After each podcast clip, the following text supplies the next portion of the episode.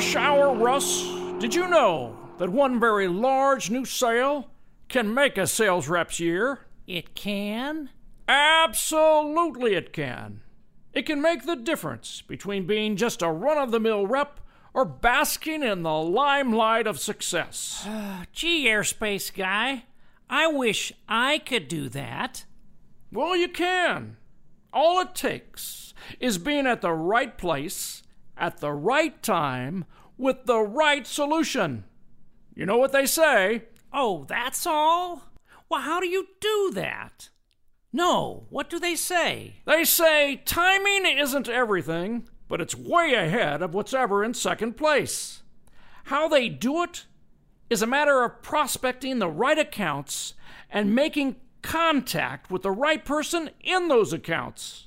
Of course, having superior product knowledge and knowing how your product stacks up against the competition is fairly mandatory. Wow, that sounds like a lot of work. Oh, it is.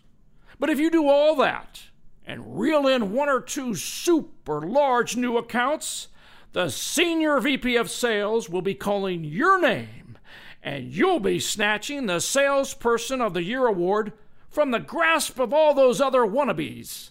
Why, the world will be your oyster, and everyone will want to pour on the cocktail sauce. What if I don't like oysters? Oh, you do. At least you'll like these.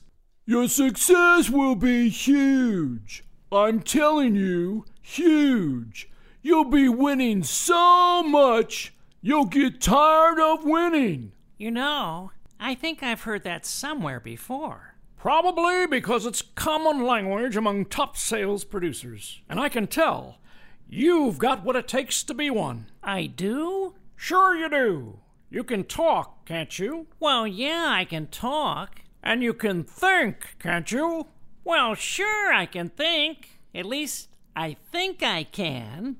And you can rise up early and go to bed late. And in the hours in between, ply your craft of salesmanship to your utmost ability never giving up and never saying die, no matter how many rejections you get, or no matter how many times someone tells you no.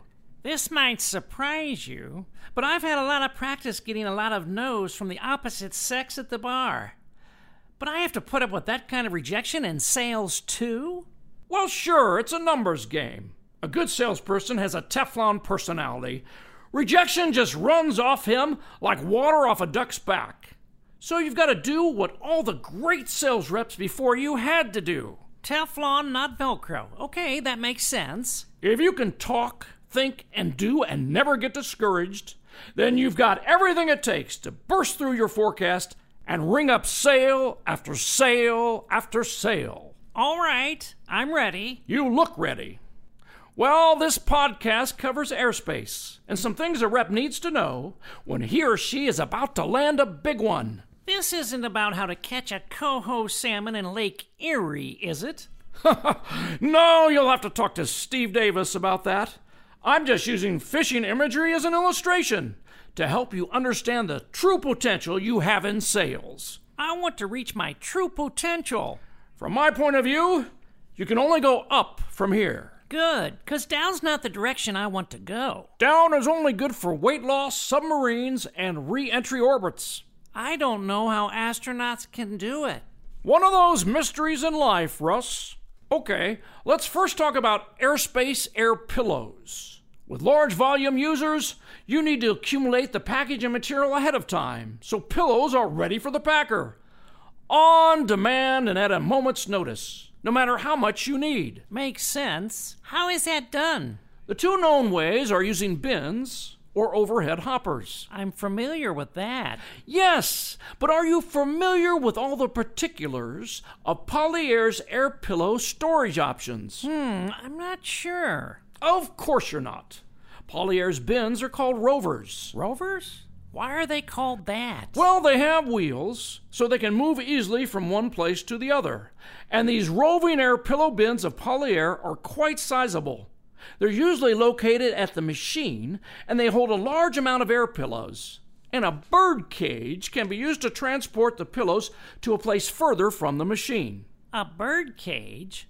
Why is it called a bird cage? No one seems to know.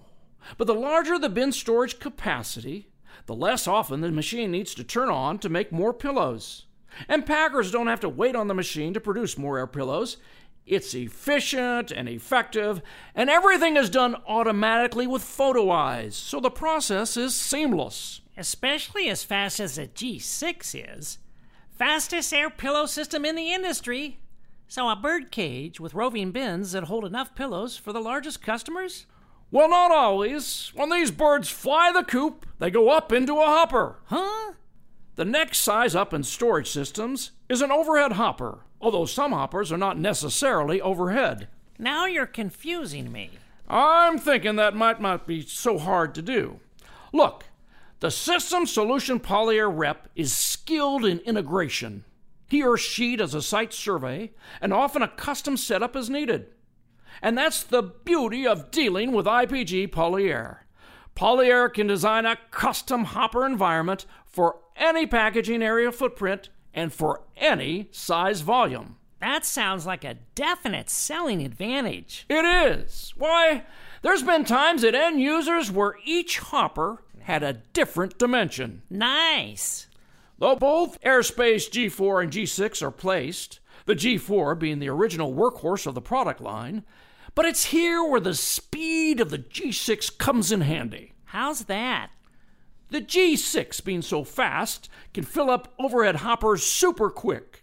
And that smaller overhead I mentioned earlier, the one that can be located vertical rather than overhead, that hopper can be filled in only one to one and a half minutes. I'm getting excited about selling Polyair air pillows. You should. And here's another reason. You see, Russ, Polyair can customize a hopper to fit any customer's packaging layout.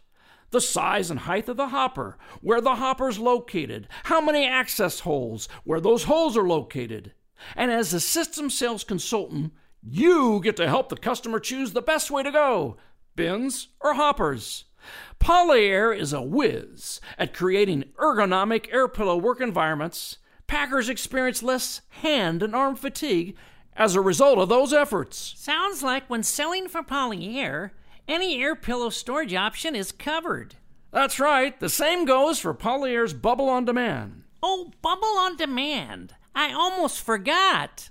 Allowing customers to make their own bubble packaging material on site frees up a tremendous amount of space in the warehouse, provides reduced material handling, and in some cases, does it for not much more cost than buying a space eating bundle of bubble from a distributor. And the G6 does both air pillows and bubble on demand? That it does, my friend, that it does. It's one machine with the capacity or capability of two functions. It has a few different modes, and one of them can even produce variable length sheets. Sweet! Now, we can't leave without mentioning that, for the most part, the maintenance for these systems can be handled by the customer. For example, with G4, it takes only a few seconds to change the weld wire or belt. The change is toolless, and the end user can do it easily. And for all our systems, the components are easily accessible to allow for quick changeover and reduce downtime. That should make my job easier. It does, but if the need should ever arise for help from the manufacturer, Polyair has a very strong and competent tech group ready to handle the job. Just call 1 800 457 3961. Rush, you might want to write that down 800 457 3961. Well, it's nice to know we can lean on the Polyair tech team for support. Say, we've been talking a lot about plastic protective packaging. Don't we have paper systems too? Yes, Russ, we do. Polyair has the X series of paper systems for both void fill and cushioning. So they mirror our air pillows for void fill and our bubble on demand for cushioning? Yes, that's right. I've noticed that some of my fellow sales reps sell a lot of paper systems but not much plastic, while some of the others sell plastic but very little paper. You'll find the very best IPG Polyair sales reps sell both plastic and paper systems. They present both options, detailing the benefits of both to their potential customers without any preconceived bias towards one type of solution. The best reps know that ultimately it's up to the end user to decide whether they want to go with paper or plastics or both. Gee, Airspace Guy, you seem to have a real knack for making the complex simple. Are you implying that I'm a simpleton, Russ? Sometimes a man's weakness can turn out to be his greatest strength. I'll take your Confucius moment as a compliment, I think. Say, can I say the sign off? Sure, go ahead. For now, this is Rush Hour Russ and Airspace Guy signing off from another Polyair Drive Time podcast. Whether paper or plastic, void fill or cushioning, the Polyair Systems product line has your inside the box protective packaging needs covered. Well said and well done. Russ, I think you might have a bright future selling Polyair systems. Good luck.